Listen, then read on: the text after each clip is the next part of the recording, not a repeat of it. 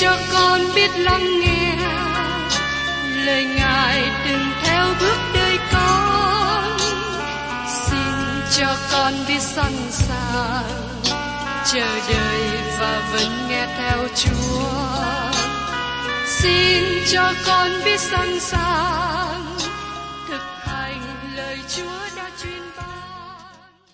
Hân hoan chào mừng quý vị đón nghe chương trình Tìm hiểu Thánh Kinh. Đây là một chương trình học kinh thánh liên tục và hệ thống trong thời gian 5 năm. Chúng ta sẽ lần lượt khảo sát từ sáng thế ký cho đến khải huyền. Mục sư tiến sĩ McGee là người được Chúa dùng để sáng lập và thực hiện chương trình này.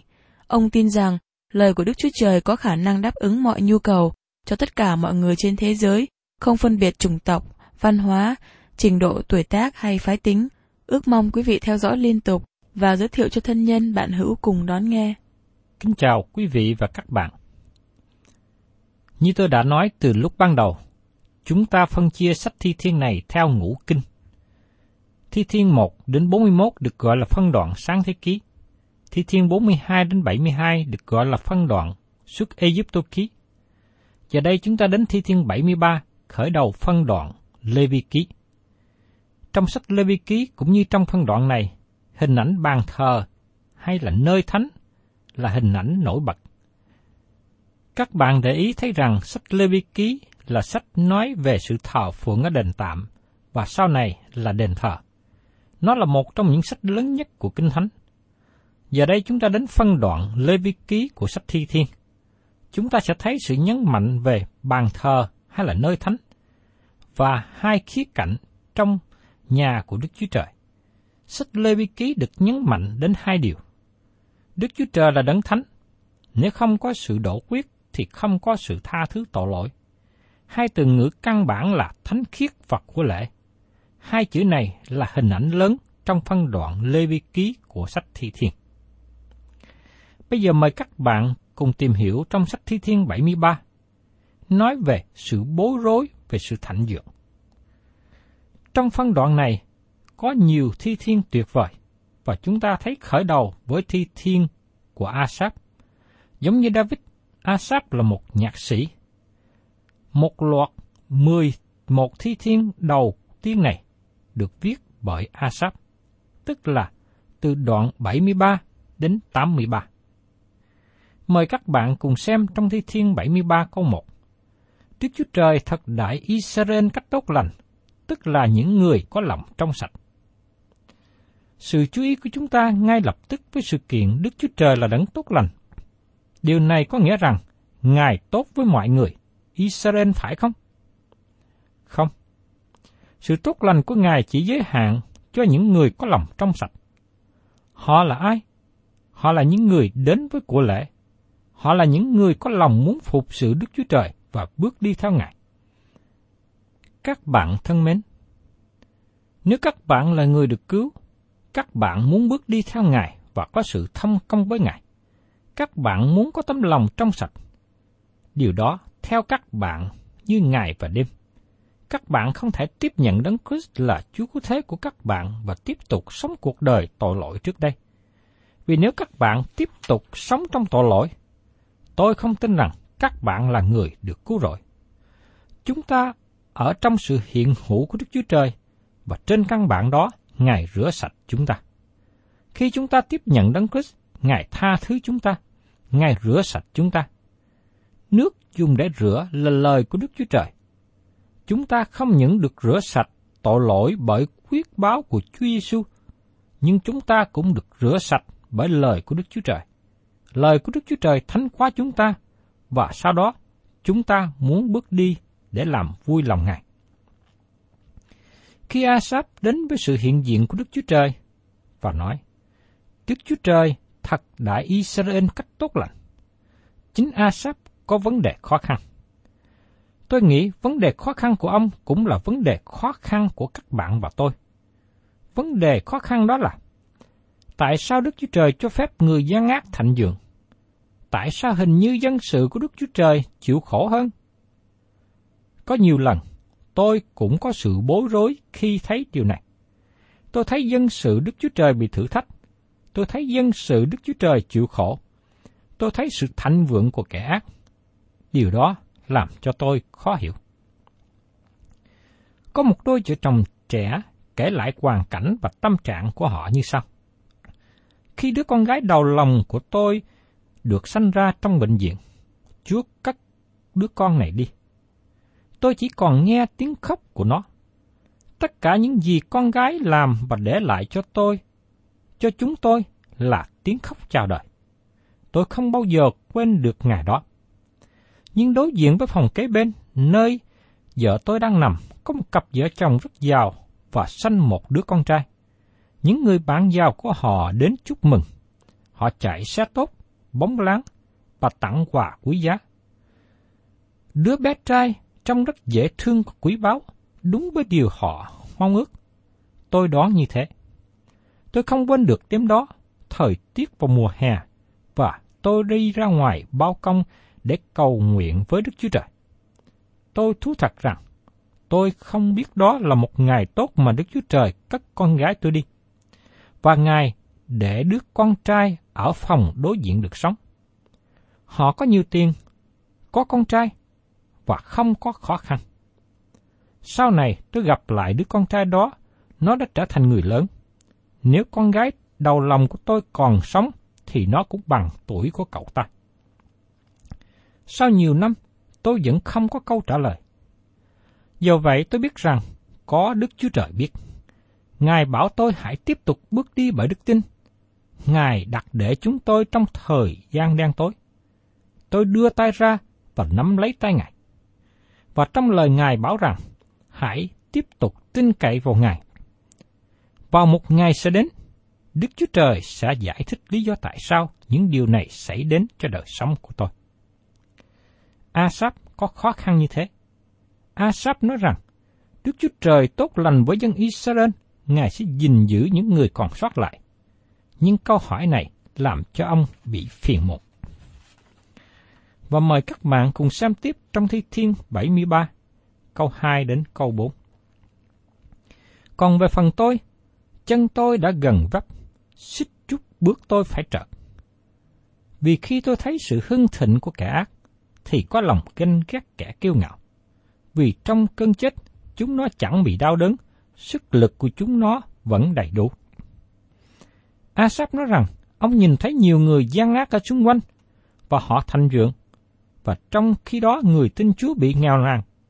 Đến khi chết, người giàu vẫn còn khỏe mạnh an lành. Và Thi Thiên đoạn 73 câu 5 đến câu 6. Chúng nó chẳng bị nạn khổ như người khác, cũng không bị tai họa như người đời. Bởi cái sự kiêu ngạo làm cái kiền cho cổ chúng nó, và sự hung bạo bao phủ chúng nó như cái áo. Tôi nghĩ về cặp vợ chồng giàu có có đứa con trai được đề cập ở trên. Họ đầy sự kiêu ngạo ở trong lòng. Mà mời các bạn cùng xem tiếp trong Thi Thiên 73 câu 7. Mắt chúng nó lộ ra trong mỡ, tư tưởng lòng chúng nó tuôn tràn ra.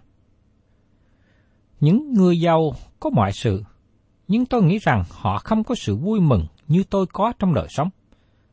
Sự vui mừng của tôi không phải như sự vui mừng của họ. vì người giàu thường vui mừng trong tiệc nhậu, ăn uống, thâu đêm.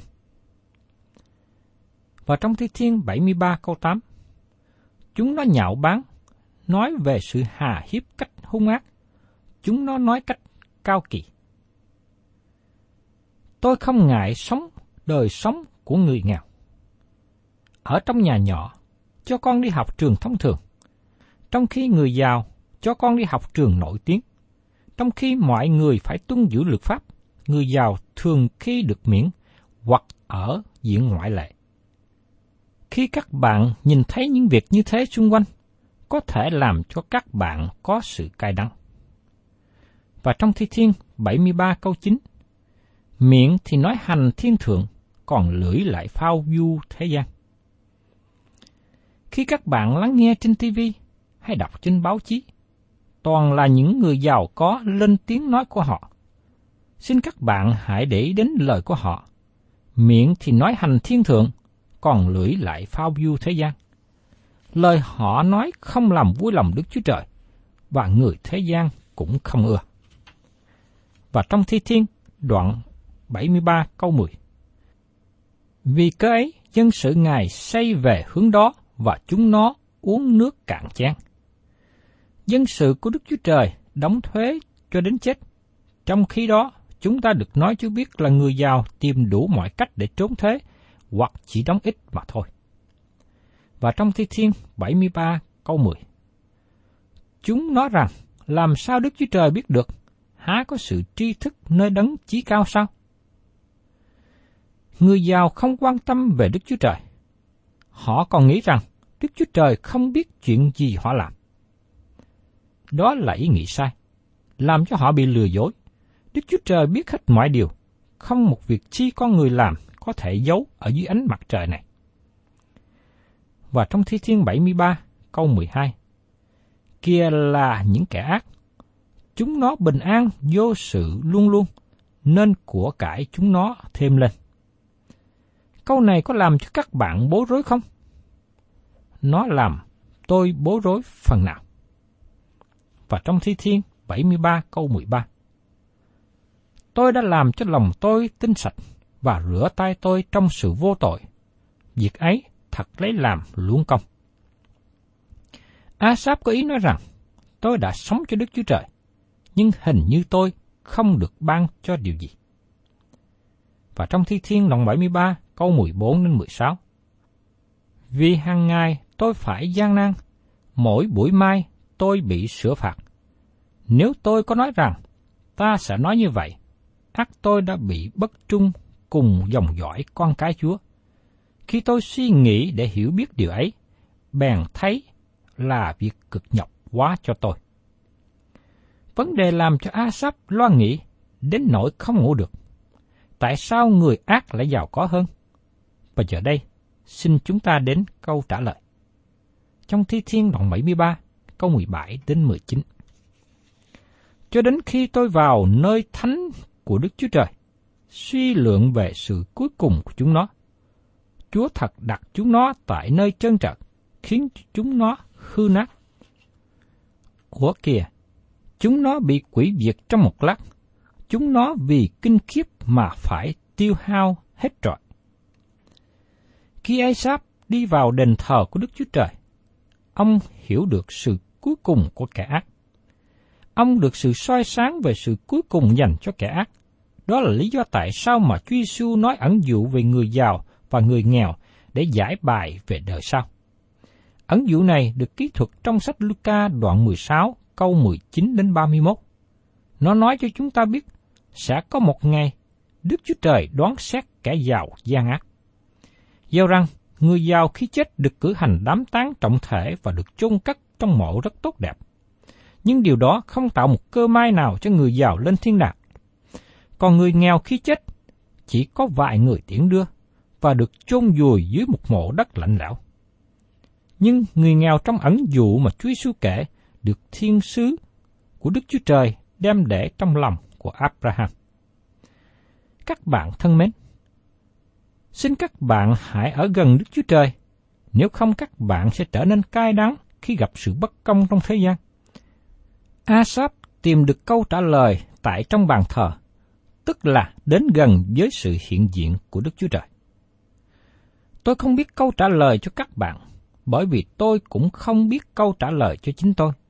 Nhưng tôi biết chắc rằng Đức Chúa Trời có câu trả lời. Ngài chưa nói với tôi câu trả lời của Ngài ngay lúc này. Đức Chúa Trời bảo tôi hãy tin cậy nơi Ngài, vì Ngài có câu trả lời. Tôi biết rằng những gì Ngài đã chỉ cho tôi, đó là điều tốt nhất. Và mời các bạn cùng xem tiếp trong Thi Thiên 73 câu 23. Song tôi cứ ở cùng Chúa luôn luôn, Chúa đã nắm lấy tay hữu tôi. Tôi đã thưa với các bạn rằng, Đức Chúa Trời sẽ nắm lấy tay của các bạn. Ngài đã nắm lấy tay tôi khi tôi ở trong giờ phút khó khăn. Ngài nói, hãy bước với Chúa. Đó là bài học mà tôi đã học. Và đó cũng là bài học mà tác giả Thi Thiên này đã học. Và trong Thi Thiên đoạn 73 câu 24 nói tiếp.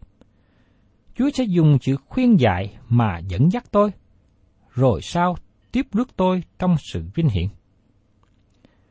Tôi ở với Ngài hôm nay, đời sống của tôi theo câu kinh thánh trong sách Philip đoạn 1 câu 6.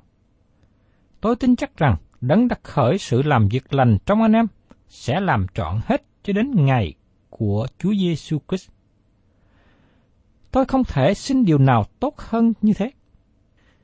Dầu bất cứ điều gì xảy ra, dầu tôi có thể hiểu được hay không, tôi chỉ tin cậy vào Ngài, và tôi mong rằng các bạn cũng có lòng tin cậy như thế.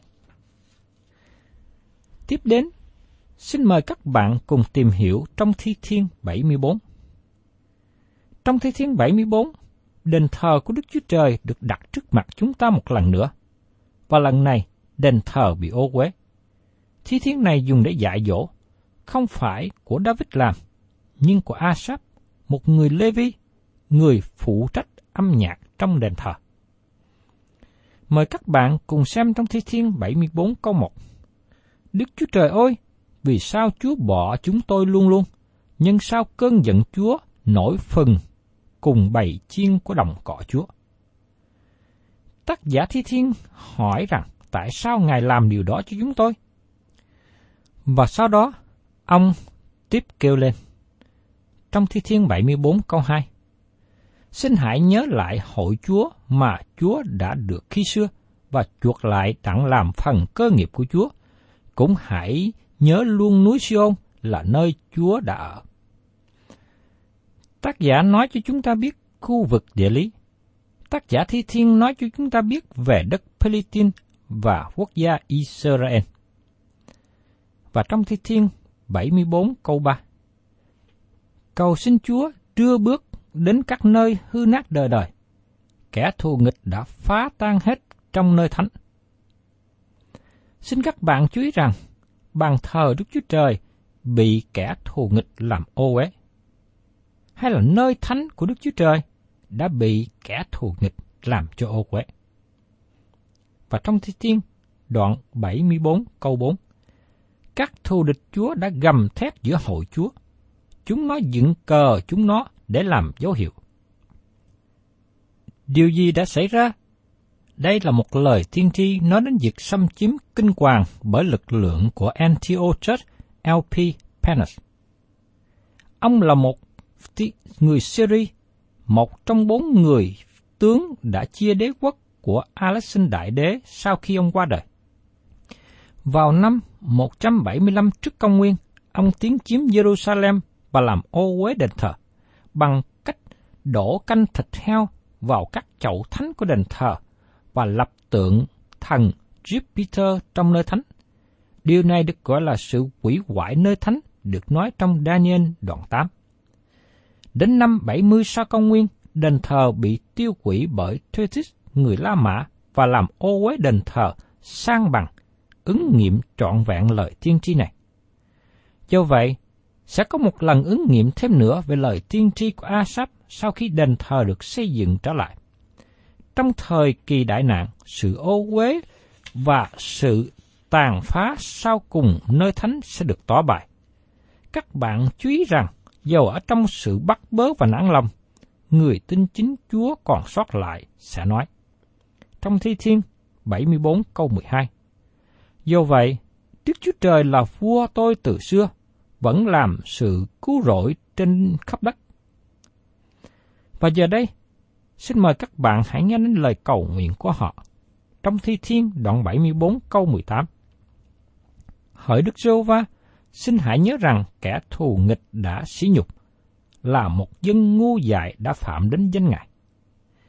Nói một cách khác, người Israel nói với Đức Chúa Trời, kẻ thù nghịch chiếm lấy chúng tôi. Nhiều người dân đã trở nên ngu dại, họ không quay trở lại cùng Chúa, nhưng vẫn có những người trung tính còn sót lại. Và trong Thi Thiên, đoạn 74 câu 19, Xin chớ phó cho thú giữ linh hồn bồ câu đất của Chúa, cũng đừng quên hoài kẻ khốn cùng của Chúa. Tác giả Thi Thiên kêu cầu, Đức Chúa Trời ơi, xin hãy cứu chúng tôi khỏi sự khó khăn. Ông hướng đến Ngài Đức Chúa Trời giải cứu. Các bạn thân mến, dù các bạn hiện nay đang ở trong sự khó khăn nào, Ngài sẽ giải cứu các bạn. Ngài đã giải cứu dân Ngài ra khỏi hoàn cảnh khốn khó nhất, thì Ngài cũng sẽ giải cứu chúng ta trong mọi hoàn cảnh nào chúng ta gặp phải. Và trong Thế Thiên 74 câu 22 đến 23. Hỡi Đức Chúa Trời, hãy trỗi dậy binh vực duyên cớ Chúa. Hãy nhớ lại thể nào kẻ ngu dại hàng ngày sỉ nhục Chúa. Xin chớ quên tiếng kẻ thù địch Chúa. Sự ồn ào của kẻ giấy nghịch cùng Chúa thấu lên không ngất. Đây là lời kêu cầu Đức Chúa Trời đi vào sự chiến thắng. Đó là lời cầu nguyện nhận biết quyền năng của Đức Chúa Trời làm điều đó. Thi thiên này là lời cầu nguyện của Asap dùng để dạy dỗ cho các bạn và tôi tin cậy vào Đức Chúa Trời trong mọi hoàn cảnh khó khăn. Và kế tiếp, chúng ta tìm hiểu trong Thi Thiên 75. Đây là một bài ca của sự giải cứu. Thi Thiên 75 làm cho thầy nhạc chánh theo điệu chớ quỷ phá do Asap làm. Thi Thiên 74 là lời cầu nguyện của Asap. Thi Thiên 75 là bài ca giải cứu, bài ca chiến thắng sẽ đến. Vì thế, đây là Thi Thiên của Đức Tin. Mời các bạn xem trong Thi Thiên 75 câu 1. Hỡi Đức Chúa Trời, chúng tôi cảm tạ Chúa, chúng tôi cảm tạ vì danh Chúa ở gần, người ta thuật lại công việc lạ lùng của Chúa. Đức Chúa Trời sẽ bảo vệ danh Ngài. Đây là một lẽ thật chính hiển tuyệt vời được đặt chúng ta trong thi thiên này. Và thi thiên 75 câu 2 nói tiếp. Khi ta đến thì giờ đã định, Chúa sẽ đoán xét cách ngay thẳng. Đức Chúa Trời sẽ đến theo thì giờ Ngài đã định. Khi Chúa Giêsu đến thế gian lần thứ nhất, Ngài lấy địa vị thấp hèn. Ngài nói rằng, về Ngài và giờ đó, chẳng ai biết chi cả, thiên sứ trên trời hay là cha cũng vậy, song chỉ một mình cha biết mà thôi. Trong Matthew đoạn 24 câu 36. Chúa Giêsu sẽ trở lại theo giờ Đức Chúa Trời đã định. Chúng ta không thể thúc đẩy Ngài đến sớm hơn, hay không thể bảo Ngài chậm đến. Chúa xác định thì giờ. Không ai biết ngài giờ nào. Cho nên đừng có ai đoán mò định giờ. Và trong Thi Thiên 75 câu 3 đến câu 5 nói tiếp. Đất với dân ở trên đất đều tan chảy, còn ta sẽ dựng lên các trụ nó. Tôi nói cùng kẻ kiêu ngạo rằng, chớ ở cách kiêu ngạo, lại nói cùng kẻ ác rằng, chớ ngước sừng lên chớ ngước sừng các ngươi cao lên, cũng đừng cứng cổ mà nói cách kỳ khôi. Tôi mong rằng những người lên mình kiêu ngạo hãy ăn năm sớm, vì nếu không, Đức Chúa Trời sẽ hạ người kiêu ngạo xuống. Và trong Thi Thiên 75, câu 6 đến câu 10. Vì chẳng phải từ Đông Phương, Tây Phương hay là phương Nam mà có sự tôn cao đến.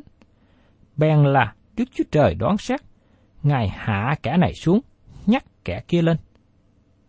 Vì trong tay Đức Sô Va có cái chén sôi bọt rượu, chén ấy đầy rượu pha. Ngài rót ra, thật hết thải kẻ ác nơi thế gian sẽ hút cạn rượu ấy và uống nó. song tôi sẽ thực lại các điều đó luôn luôn. Cũng sẽ ngợi khen Đức Chúa Trời của Gia cúc. Tôi sẽ chặt hết thải các sừng kẻ ác, còn các sừng của người công bình sẽ được ngước lên. Xin các bạn chú ý sự cứu giúp đến từ đâu?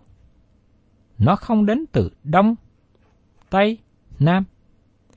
Xin các bạn chú ý rằng hướng Bắc không có đề cập đến. Chỉ có Đức Chúa Trời mới có quyền năng giải cứu dân sự của Ngài. Các bạn thân mến, Thi Thiên 75 là lời cầu nguyện cảm tạ Đức Chúa Trời, ngay cả trước sự chuyện xảy ra.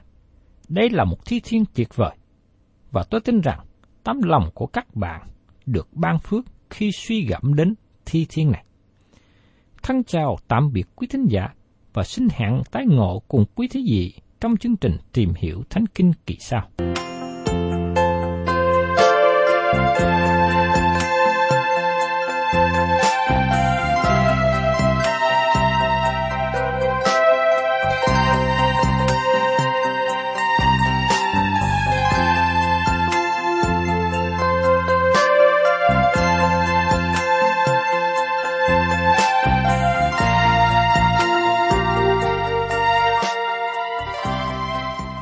Cảm ơn quý vị đã đón nghe chương trình Tìm hiểu Thánh Kinh. Nếu quý vị muốn có loạt bài này, xin liên lạc với chúng tôi theo địa chỉ sẽ được đọc vào cuối chương trình. Kính chào quý thính giả.